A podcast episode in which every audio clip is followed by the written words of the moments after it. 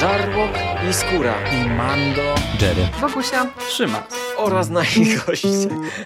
Zapraszamy. Zapraszamy. Zapraszamy. Zapraszamy. Zapraszamy.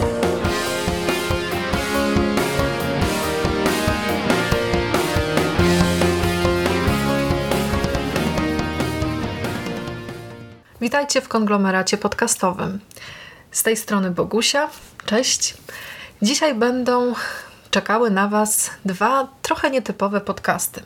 Nietypowe z tego względu, że u nas właściwie nieczęsto rozmawiamy na temat kina dokumentalnego, a to właśnie takie filmy będą tematami tych naszych nagrań. Mówię naszych, bo mam nadzieję, że dzisiaj jeszcze też usłyszycie podcast Jerry'ego, który też na naszym fanpage'u na Facebooku trochę już informował Was na temat tego wydarzenia, o którym za chwilę Wam opowiemy szerzej.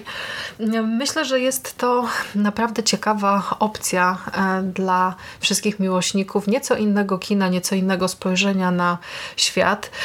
Chociaż ja Wam się przyznam, że ze mną i z kinem dokumentalnym bywa różnie, bo podobnie jak większość miłośników kina fabularnego mam takie momenty zwątpienia, które sprawiają, że zastanawiam się, czy aby na pewno będzie mnie ciekawić film dotyczący jednego tematu, który będzie miał zupełnie inną narrację, będzie zbudowany z jakichś tam rozmów, wywiadów, często jakichś archiwalnych fragmentów, nagrań, ale coraz częściej łapię się na tym, że tego typu propozycje są naprawdę wartościowe, poszerzają na pewno horyzonty i okazuje się, że w przypadku jakichś tam przeglądów kina dokumentalnego to właśnie ta różnorodność jest taką rzeczą, która sprawia, że warto w takich wydarzeniach brać udział, bo okazuje się, że to kino dokumentalne jest naprawdę bardzo zróżnicowane i jakby tak przyjrzeć się tym wszystkim filmom, to okazuje się, że tak właściwie to każdy znalazłby tutaj coś dla siebie, bo są przecież dokumenty związane z popkulturą, związane z obecną sytuacją, ważnymi tematami. Są dokumenty poświęcone wybitnym pisarzom, reżyserom, aktorom. Są dokumenty ekologiczne, są dokumenty, które prezentują jakieś, nie wiem, przestępstwa, zagrożenia, które czają się na każdym kroku i tak dalej, i tak dalej, i tak dalej.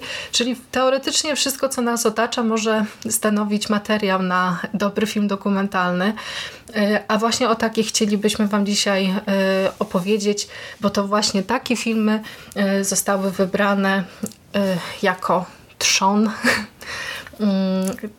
tegorocznej edycji festiwalu Millennium, już 17. edycji festiwalu Millennium Docs Against Gravity. To jest taki festiwal, który funkcjonuje już rzeczywiście od dłuższego czasu. Już 17. edycja, 17 edycji, wow! I zaskarbił sobie naprawdę sympatię wielu widzów i do pewnego stopnia wyrobił też pewną markę, która sprawia, że dokumenty pokazywane w ramach tego festiwalu, no to są rzeczywiście już takie, no te prawdziwe perełki z najwyższej półki, takie rzeczy, które naprawdę, jeśli jesteście zainteresowani tym kinem dokumentalnym, no to po prostu trzeba zobaczyć, trzeba poznać. Z powodu pandemii, jak nie trudno się domyślić, tegoroczna edycja festiwalu odbywała się nieco inaczej, bo właściwie w 3 takich rzutach. Bo docelowo wygląda to tak, że jest to festiwal, który trwa jednocześnie w 7 miastach Polski. Jest Gdynia, jest Warszawa, jest Wrocław, Katowice, Bydgoszcz, Lublin i Poznań. Od tego roku w Poznaniu również. I w trakcie właśnie tego wielkiego święta kina dokumentalnego jednocześnie w różnych kinach w całej Polsce prezentowane są naprawdę świetne dokumenty. Można w tych pokazach uczestniczyć. Są spotkania z twórcami, panele dyskusyjne. Także jest to naprawdę bardzo ciekawa impreza. W tym roku niestety pandemia nieco pokrzyżowała plany nas wszystkich i organizatorów tej imprezy również. I tak jak wspominałam, odbyło się to właściwie w 3 takich większych rzutach. Wiem, że w maju miała miejsce też taka edycja online, która się nazywała Docs Against Isolation, w której też prezentowane były na różnych portalach streamingowych te dokumenty. We wrześniu pojawiły się także te materiały w kinach. Okazuje się, że tam jednak można było w wybranych miejscach w Polsce wziąć udział w tych seansach kinowych. No, natomiast my skorzystaliśmy z tej nowej opcji, czyli opcji online, która zapewniła naprawdę fantastyczne wrażenia. Tutaj mieliśmy do wyboru bibliotekę filmów dokumentalnych, która składała się z ponad 100 tytułów. Były to dokumenty premierowe, dokumenty uznane, już nagradzane w minionych edycjach tego festiwalu, więc tutaj naprawdę był szeroki wachlarz rzeczy, które można było zobaczyć. Udział w tym wydarzeniu był płatny. W ten sposób można było też troszeczkę wesprzeć tę inicjatywę. Ale okazuje się, że to nie były wcale takie duże pieniądze i tutaj tych możliwości wyboru finansowych, wykupywania karnetów lub ewentualnie jakichś tam e-biletów, no to też było całkiem sporo i dla każdego właściwie ten poziom finansowy też był dostosowany, bo można było kupić karnet na przykład na jeden film, który tam kosztował chyba 9,50 i można też było właśnie wykupić sobie dostęp do większej ilości tych filmów. Ja skorzystałam z tej opcji karnetu na 5 filmów, bo stwierdziłam, że jeśli chodzi o moje możliwości, to 5 filmów będzie tak właściwie takim pomysłem optymalnym. Ja też często robię sobie właśnie takie maratony, takie seanse, że siadam i w jeden wieczór oglądam powiedzmy tak hurtem wszystko. I jeśli chodzi o mój udział w Millennium Docs Against Gravity, w tym festiwalu, no to właśnie tak to wyglądało, że po prostu wykupiłam sobie ten dostęp, ten karnet na 5 filmów i po prostu w jeden wieczór sobie zaserwowałam taką przygodę z kinem dokumentalnym. Opowiem Wam dzisiaj o 4 filmach spośród tych 5, które zobaczyłam. O tym 5 może jeszcze kiedyś uda mi się powiedzieć, bo myślę, że chciałabym też jeszcze kiedyś może nagrać jakąś audycję związaną właśnie z tymi współczesnymi dokumentami, takimi skupionymi właśnie na młodych ludziach i na ich problemach, bo jest rzeczywiście takich rzeczy całkiem sporo. Jeszcze sobie zaserwowałam jeden dodatkowy też seans takiego szokującego filmu dokumentalnego Złapani w sieci o pedofilii internetowej i to był naprawdę seans taki, no wow! Taki naprawdę szokujący i zupełnie zmieniający perspektywę, także jeśli ten film gdzieś pojawi się ponownie w dystrybucji, to zapewne obejrzę go jeszcze raz i wtedy może powiem Wam coś więcej na temat tego filmu i filmu Wyrzutki, który obejrzałam właśnie w ramach tegorocznej edycji Millennium tego festiwalu. Natomiast te filmy, o których będę opowiadać, to też nie są takie dokumenty, które miały premierę albo które były nagrodzone w tym roku. Coś, co jest wspaniałe w tej inicjatywie i w tym festiwalu, to to, że naprawdę każdy uczestnik tej edycji online mógł sobie tworzyć swoją wersję festiwalu, mógł dobierać te filmy według jakiegoś takiego klucza, według tych rzeczy, które tak najbardziej go interesują, fascynują, wzbudzają jakieś tam emocje. Tutaj nie było niczego narzuconego, nie dostawaliśmy na przykład jakiejś tam bazy filmów, którą musimy obejrzeć i wtedy można było jakby przejść dalej. Nie, tutaj każdy mógł sobie rzeczywiście zerknąć na to, co chciał, na to, co go zaciekawiło po opisie albo po recenzji, bo też przecież często recenzje tego typu filmów stanowią taki element, który sprawia, że po nie sięgamy. Jak się przekonacie za chwilę, ten dobór filmów mój pokrywa się rzeczywiście do pewnego stopnia z moimi zainteresowaniami. Przy czym myślę, że jeden film będzie sporym zaskoczeniem, chociaż może niekoniecznie. Dla każdego, kto lubi dobre kino, to ten tytuł gdzieś tam się przewijał w różnych recenzjach i w różnych rozmowach o współczesnym kinie, także może to jednak nie będzie wcale zaskoczeniem. No ale po kolei. Filmem, który najbardziej mnie zaciekawił i ucieszył jednocześnie mnie dostęp do tego obrazu w ramach właśnie tej inicjatywy Millennium Docs Against Gravity, był film Z wnętrza. To jest taki film dokumentalny poświęcony rodzinie Beksińskich. Wszyscy z Was, którzy myślą, że na temat rodziny Beksińskich powiedziano już wszystko albo już powinno się dać spokój i nie robić nic więcej, są w błędzie, bo okazuje się, że Beksińscy są nadal sporym obiektem fascynacji. Mnie nadal nie minęło. Ja nakręcam się właściwie coraz bardziej do tego stopnia, że te wszystkie rzeczy, które ukazują się na temat Beksińskich, zarówno w wersji książkowej, jak i właśnie dokumentalnej, jakichś rozmów, dzienników, listów i co tylko, to po prostu chciałabym zebrać je wszystkie i mieć u siebie w domu. Z tych filmowych rzeczy, no to oczywiście Ostatnia rodzina i później taki film Beksińscy, album wideofoniczny, to myślę, że są takie, to do pewnego stopnia myśleliśmy, że są to takie rzeczy, które wyczerpują temat, ale okazuje się, że był jeszcze jeden projekt, który właściwie... którego realizacja rozłożyła się na długi czas. Składał się on, ten materiał początkowy, z 300 godzin nagrań, które Zdzisław Beksiński robił w latach 1987-1997. I są to zapiski codzienności rodziny Beksińskich, czyli taki intymny wgląd w ich życie, w takie momenty tu i teraz, w takie rodzinne rzeczywiście sytuacje, jakieś takie też zawodowe spotkania z marszandem Beksińskiego, Piotrem Dmochowskim, jakieś takie właśnie rzeczy związane z potrzebą weny, z obserwowaniem otaczającego świata i jednocześnie z jakimiś tam troszeczkę społecznymi też przemianami, które no dla wnikliwego widza są też no łatwe do zaobserwowania.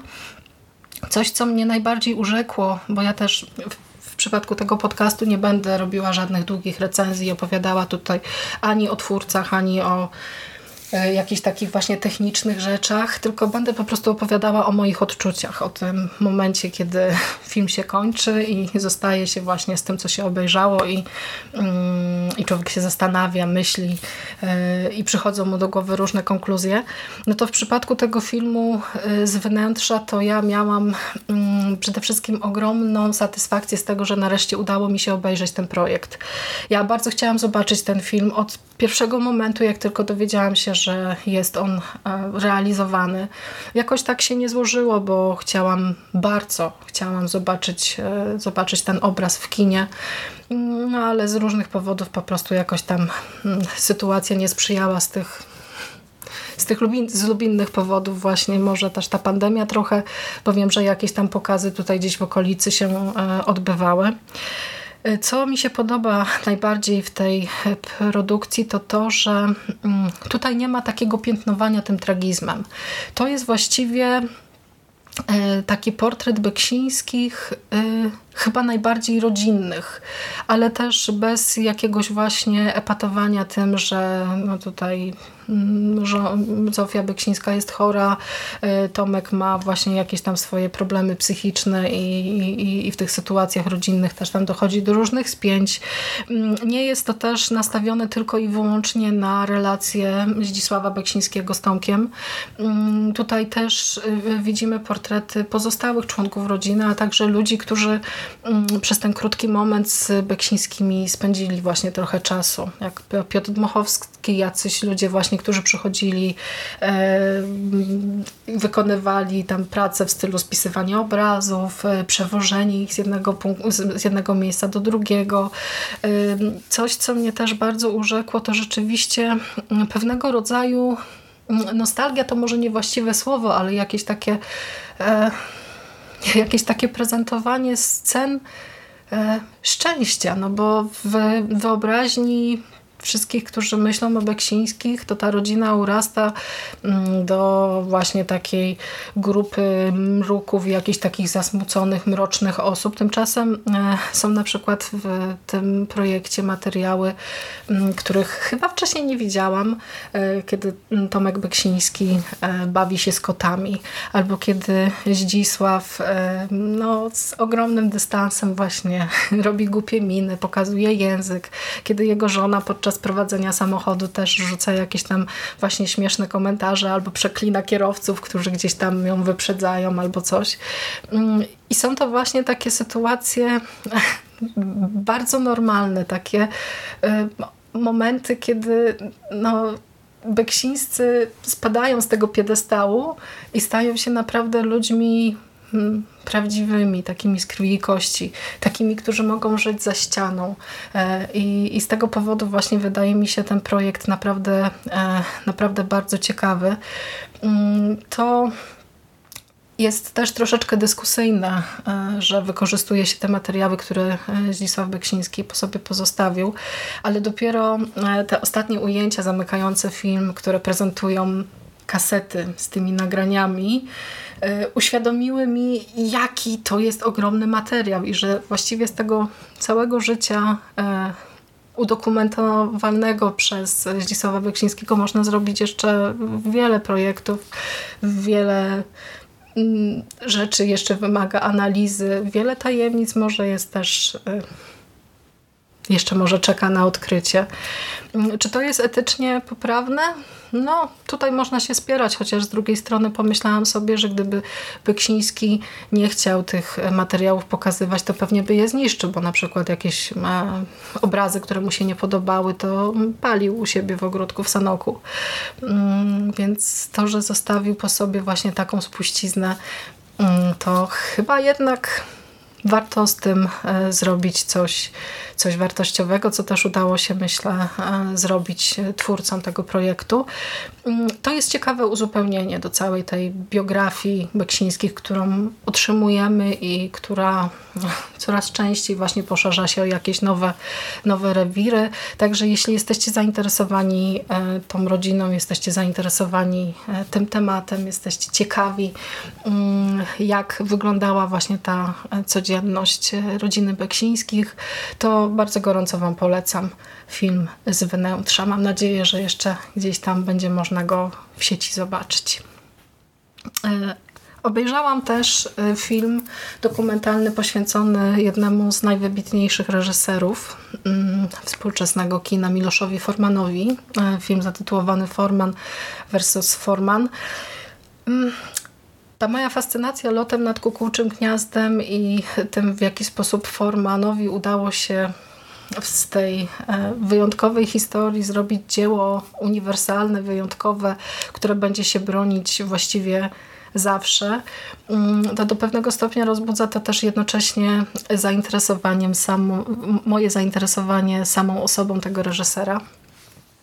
Jest w nim coś właśnie takiego tajemniczego i tak pomyślałam sobie, że poznanie go z nieco innej perspektywy właśnie w momencie, kiedy będzie sam sobie opowiadał, bo coś, co stanowi trzon tej produkcji, to jest właśnie ta narracja samego Milosza Formana, która często jest właśnie w dwóch językach, zarówno po czesku, jak i po angielsku, bo trochę swojego życia Miloš Forman spędził w Czechach, trochę w Stanach Zjednoczonych.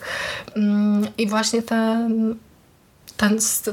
ta styczna, ten moment, kiedy właśnie te dwie kultury się przecinają, ta kultura europejska z kulturą amerykańską, jest rzeczywiście ciekawym pomysłem na film. Tutaj też twórcy tego dokumentu zastosowali pewien bardzo ciekawy zabieg, bo skonfrontowali historię Milosza Formana jako twórcy z tym, co działo się na świecie w czasie, kiedy Forman tworzył, kiedy rozpoczynał swoją przygodę z filmem, kiedy zdobywał Oscary, kiedy próbował przedostać się z powrotem do Czech, żeby spotkać się z rodziną, kiedy miał różnego rodzaju problemy i tak dalej, i tak dalej. Ja przyznam się Wam, że mam z tym dokumentem spory problem, bo troszeczkę oczekiwałam właśnie nieco innego spojrzenia. Do pewnego stopnia myślałam, że Miloš Forman będzie opowiadał tutaj właśnie tak bardziej, dużo więcej rzeczy będzie mówił na temat swojej twórczości, będzie zdradzał jakieś właśnie takie anegdoty, jakieś takie ciekawe sytuacje i kulisy powstawania konkretnych filmów, bo fragmenty tych obrazów jego dzieł są też wykorzystane właśnie, też pojawiają się w trakcie tego dokumentu. I tym jestem troszeczkę rozczarowana, chociaż no to wynika po prostu z tego, że no nie byłam przygotowana na to, że tutaj będzie też sporo właśnie tej historii, tego jakiegoś takiego odizolowania człowieka od własnej ojczyzny, takiego jakiejś tęsknoty i jednocześnie artystycznego buntu i artystycznej walki, która też do pewnego stopnia tego twórcę charakteryzowała. Co mi się podobało, to były wszystkie właśnie te elementy związane z tym, jak Forman opowiadał o wolności i o tym, co jest najważniejsze w świecie, jak musimy walczyć o tę swoją autonomię i jak czasami właśnie różni ludzie próbują nam tę wolność odebrać w ten czy inny sposób. To jego życie było naprawdę rewolucyjne i niektóre spostrzeżenia, które zostają zwerbalizowane w trakcie właśnie tego, co tam ma miejsce i co jest mówione głosem samego Formana, no to są rzeczy nadal uniwersalne i aktualne. Jakoś tak ta jego biografia i te jego wnioski, które formułuje, są jednak na tyle prawidłowe i na tyle pasujące, że chyba rzeczywiście udało mu się dotknąć istoty tego, kim jesteśmy. A jednocześnie to, jak jego problemy przekładały się na jego twórczość, jak bardzo chciał, żeby te jego filmy były dobre, jak ciężko było mu się zmobilizować do pracy na początku. To są też takie historie, które z tego filmu, które w tym filmie możecie poznać.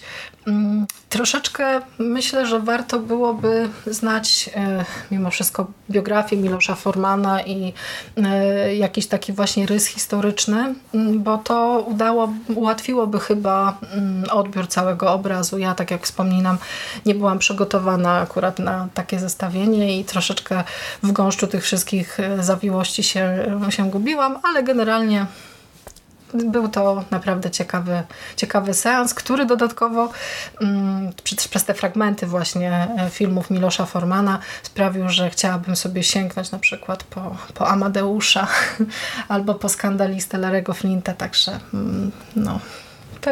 Pewnie wrócę wkrótce do tych filmów i popatrzę na nie może nieco inaczej właśnie po tym dokumencie. W bibliotece można było również znaleźć jeden z najciekawszych filmów zeszłego roku. Tu też bardzo cieszyłam się z tego, że miałam możliwość obejrzenia filmu, który był nominowany do Oscara i to aż w 2 kategoriach. Filmu, który był bardzo, bardzo szeroko komentowanym dziełem. Filmu, który został uznany za jeden z najpotężniejszych ekologicznych manifestów ostatnich lat. Mowa oczywiście o filmie Kraina Miodu. To jest naprawdę prawdziwa perełka. I to jest taki film, który zaskakuje przede wszystkim formą, zaskakuje pomysłowością twórców, bo ja oglądając ten film w paru momentach złapałam się na tym, że zapomniałam o tym, że jest to kino dokumentalne. Po prostu jest to dzieło na pograniczu właśnie dokumentu i filmu takiego inscenizowanego, a jednocześnie, kiedy seans się kończy i zdajemy sobie sprawę z tego, że widzieliśmy życie prawdziwej kobiety, w które właściwie było bardzo mało ingerencji ze strony twórców, no to to wrażenie jest jeszcze po prostu spotęgowane 100-kroć. A co dostajemy w tym filmie? W Krainie Miodu poznajemy historię 50-letniej Hatidze. To jest taka pszczelarka w starym stylu, w cudzysłowie, taka pszczelarka z tradycjami. Żyje sobie ona gdzieś tam na odludziu w małej macedońskiej wioseczce, chociaż ta wioseczka to właściwie to tak nie do końca oddaje charakteru tego miejsca, w którym Hatidze żyje. Nasza bohaterka opiekuje się 85-letnią mamą. Te kobiety żyją z daleka od cywilizacji, gdzieś na jakimś pustkowiu, bez prądu, w takim miejscu totalnie zapomnianym przez świat, a jedynym takim elementem, który sprawia, że Hatidze gdzieś do tej cywilizacji zaczyna przenikać, jest właśnie ten miód. Są te pszczoły, którymi Hatidze się opiekuje. Ona też zarabia na życie, sprzedając właśnie ten zebrany miód. I powiem wam, że te sceny, kiedy ona właśnie jedzie do Skopje, do tego dużego miasta, na tym targowisku, są bardzo ciekawym spojrzeniem właśnie na takich ludzi żyjących gdzieś tam w zapomnianych przez świat rejonach. To jest taka postać, która urzekła mnie już na samym początku pewnego rodzaju czułością w stosunku do natury, bo od samego początku seansu miałam wrażenie, że Hatidze to jest osoba, która żyje zgodnie z rytmem natury. Troszczy się, bo jej świat wypełniony jest właśnie roślinami, zwierzętami. Potrafi się zatroszczyć o otaczającą ją przyrodę i w zamian za to przyroda odwdzięcza jej się, dając jej właśnie ten miód, który sprawia, że do pewnego stopnia ona tam zarabia na życie. Ta harmonijna symbioza, ten wyjątkowy świat, który Hatidze wokół siebie zbudowała, zostaje zburzony poprzez pojawienie się w jej sąsiedztwie tureckiej rodziny. Przyjeżdżają z przyczepą 9 osób, ojciec, matka, 7 dzieci, i zaczynają zagrabiać, zaczynają niszczyć, zaczynają plądrować. Nie będę wam tutaj za dużo zdradzać, jeśli chodzi o treść tego filmu, bo tutaj myślę, że ten element zaskoczenia i to, w jakim stopniu ta historia jest prowadzona, co się dzieje z tymi bohaterami, jest jednak tym, co sprawia, że no, ta historia się po prostu chłonie. Jest ona fotografowana przepięknie. Te wszystkie kadry, kiedy Hatidze na przykład wspina się na wysoką górę, tam jakąś wąską ścieżką przechodzi po prostu do tych pszczół tam i te kolory, ten świat tętniący życiem. On też jest fantastycznie udźwiękowiony, ten film. Ja nie wiem, jak im się udało po prostu to wszystko zrobić w taki sposób. Jest kapitalny, jest wyjątkowy, jest niesamowity, ale też jest strasznie smutny, w takim znaczeniu właśnie jakimś rozdzierającym, który prezentuje do pewnego stopnia właśnie jakąś taką chorą potrzebę zarobkowania, jakąś taką próbę wykorzystania kogoś do własnych celów, jakiś taki gwałt zadawany bezmyślnie na przyrodzie i to, że może ta przyroda nam się kiedyś odwdzięczy w ten czy inny sposób. No, nie będę wam za dużo tutaj opowiadać na temat tego filmu. Moim zdaniem to jest pozycja obowiązkowa. Jeśli będziecie mieli okazję gdzieś, no to naprawdę bardzo, bardzo gorąco polecam. Kraina Miodu to jest obraz, który was zachwyci, zaskoczy i który zaprezentuje coś zupełnie innego niż oczekujecie, bo wszyscy, którzy myślą, że jest to jakiś tam dokumentalny film o pszczołach, no to są w błędzie. Te pszczoły są gdzieś tam spoiwem tego świata zaprezentowanego w filmie, ale to jest przede wszystkim opowieść o ludziach, i o ich związkach z przyrodą. No naprawdę kapitalna rzecz, wyjątkowa, cudowna, przepiękna. Koniecznie musicie po nią sięgnąć. I na koniec zostawiłam sobie film, który jest do pewnego stopnia powiązany z moją pracą, ale nie z tego powodu go obejrzałam. W sumie słyszałam na jego temat sporo różnych opinii i stwierdziłam, że to też będzie jeden właśnie z tych moich typów, z tych moich dokumentów, które chciałabym zobaczyć, a mowa o filmie Księgarnie Nowego Jorku. Ten tytuł jest troszeczkę mylący, bo można by sobie pomyśleć, że będziemy mieć do czynienia z takimi księgarzami w dosłownym rozumieniu tego słowa, czyli osobami, którzy sprzedają nowe książki na przykład, z którymi spotykamy się i rozmawiamy i polecają nam różne rzeczy.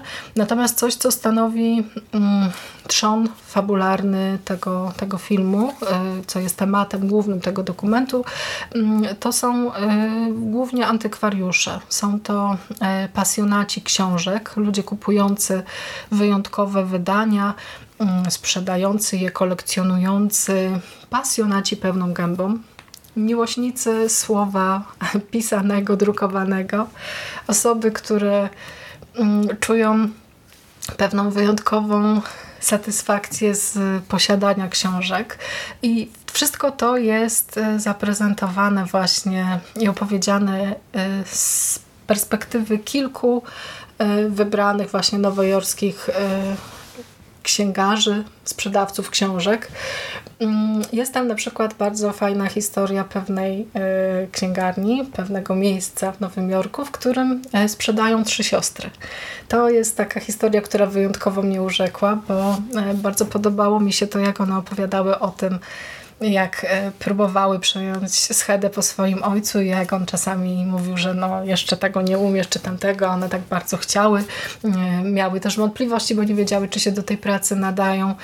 Opowiadają też sporo o tym, jak postrzegane są kobiety w tym biznesie i jak wiele rzeczy czasami muszą udowadniać w tej swojej pracy, która zresztą też nie jest przecież taką oczywistą sprawą, no bo książki to nie są po prostu towary, które się sprzedaje tak jak wszystko inne. Książki są jakimś takim wyjątkowym tworem, potrosze metafizycznym, chociaż ten film nieco właśnie zrywa z taką wizją literatury, z taką wizją książek, bo tutaj mamy sporo takich osób, które książki po prostu posiadają, trzymają je w ogromnych, wynajętych halach, kontenerach, gdzie piętrzą się regały i kolekcjonerzy są w stanie opowiedzieć o każdej kupionej przez siebie książce. To jest fascynująca opowieść. To jest właśnie to, co mnie najbardziej zaskoczyło w tym filmie, to, że można opowiadać o literaturze w taki ciekawy sposób, prezentując jednocześnie losy ludzi, którzy są z nią związani, którzy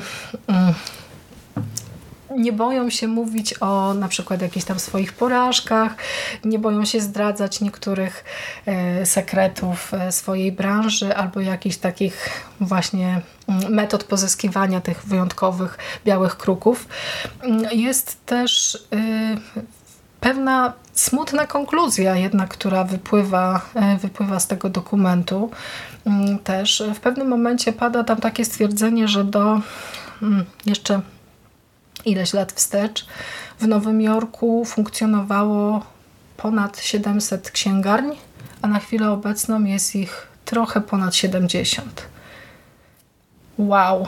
To robi naprawdę kolosalne wrażenie, jak się tak pomyśli i spróbuje ogarnąć skalę tego zjawiska. Oni tam też, księgarze też rozmawiają na temat tego, co jest powodem tego, że właśnie część tych punktów na tej mapie nowojorskich księgarni się zamknęła, zniknęła. Dużo mówią na temat tego, jak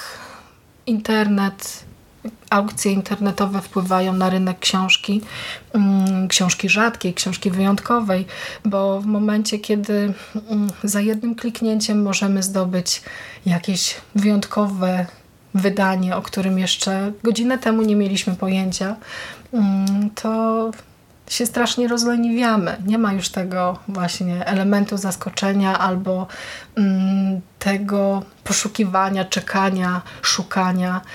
A to jest właśnie coś, co sprawiało, że ta branża kwitła, zmieniała się, rozwijała i do pewnego stopnia przyciągała coraz to nowych, zachłannych miłośników literatury.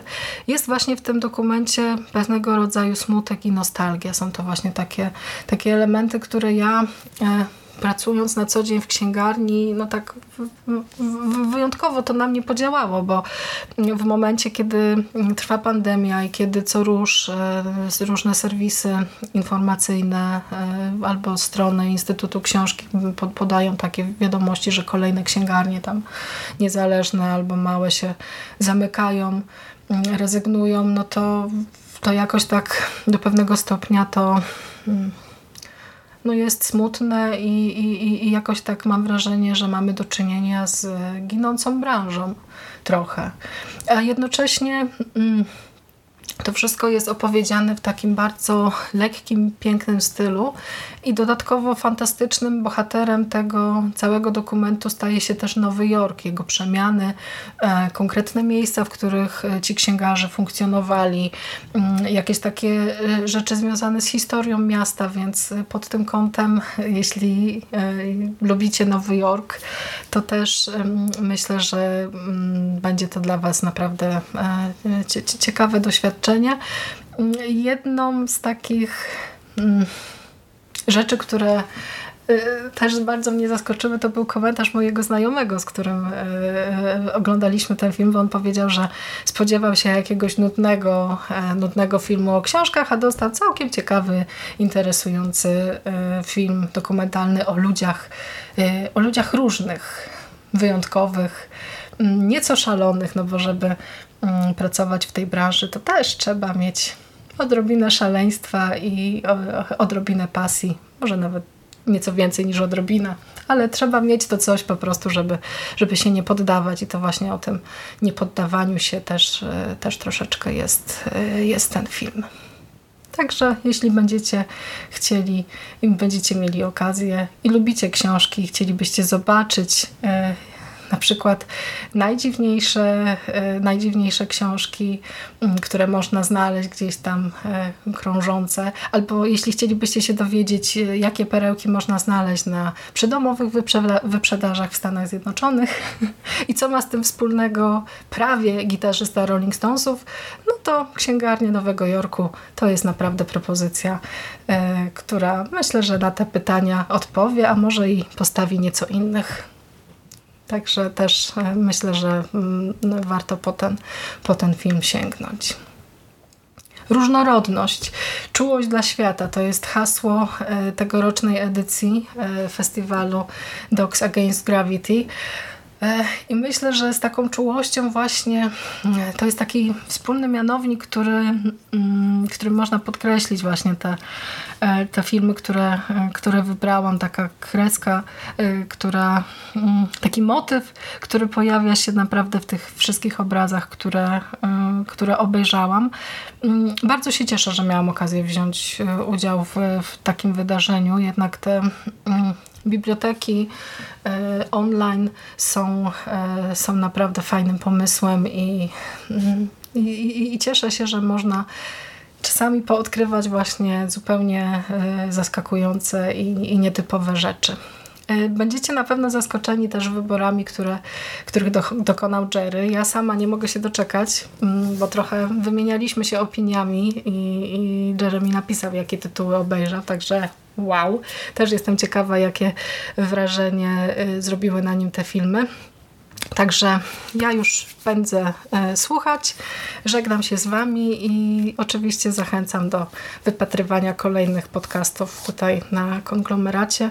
Może to kino dokumentalne też do pewnego stopnia gdzieś tam będzie się w naszych audycjach pojawiać, bo jest to naprawdę bardzo ciekawy rewir, któremu myślę warto się bliżej przyjrzeć. No to tyle ode mnie, trzymajcie się ciepło i do usłyszenia już wkrótce. Pa!